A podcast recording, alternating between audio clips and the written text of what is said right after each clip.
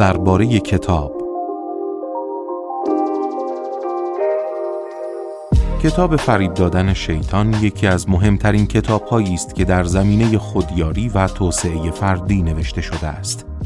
این کتاب که برای مدت‌های طولانی مخفی مانده بود، در نهایت با موافقت خانواده ناپلئون هیل به چاپ رسید. در این کتاب هیل از راز مخفی موفقیت خودش پرده برمی‌دارد و شما را با واقعیت‌هایی روبرو می‌کند که می‌توانند راهکاری برای رسیدن به آرزوها و اهدافتان باشد.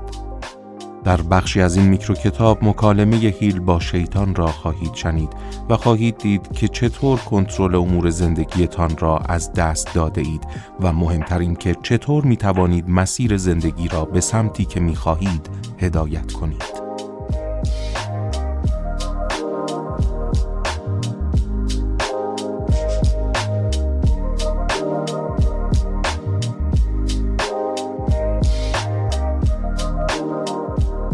درباره نویسنده.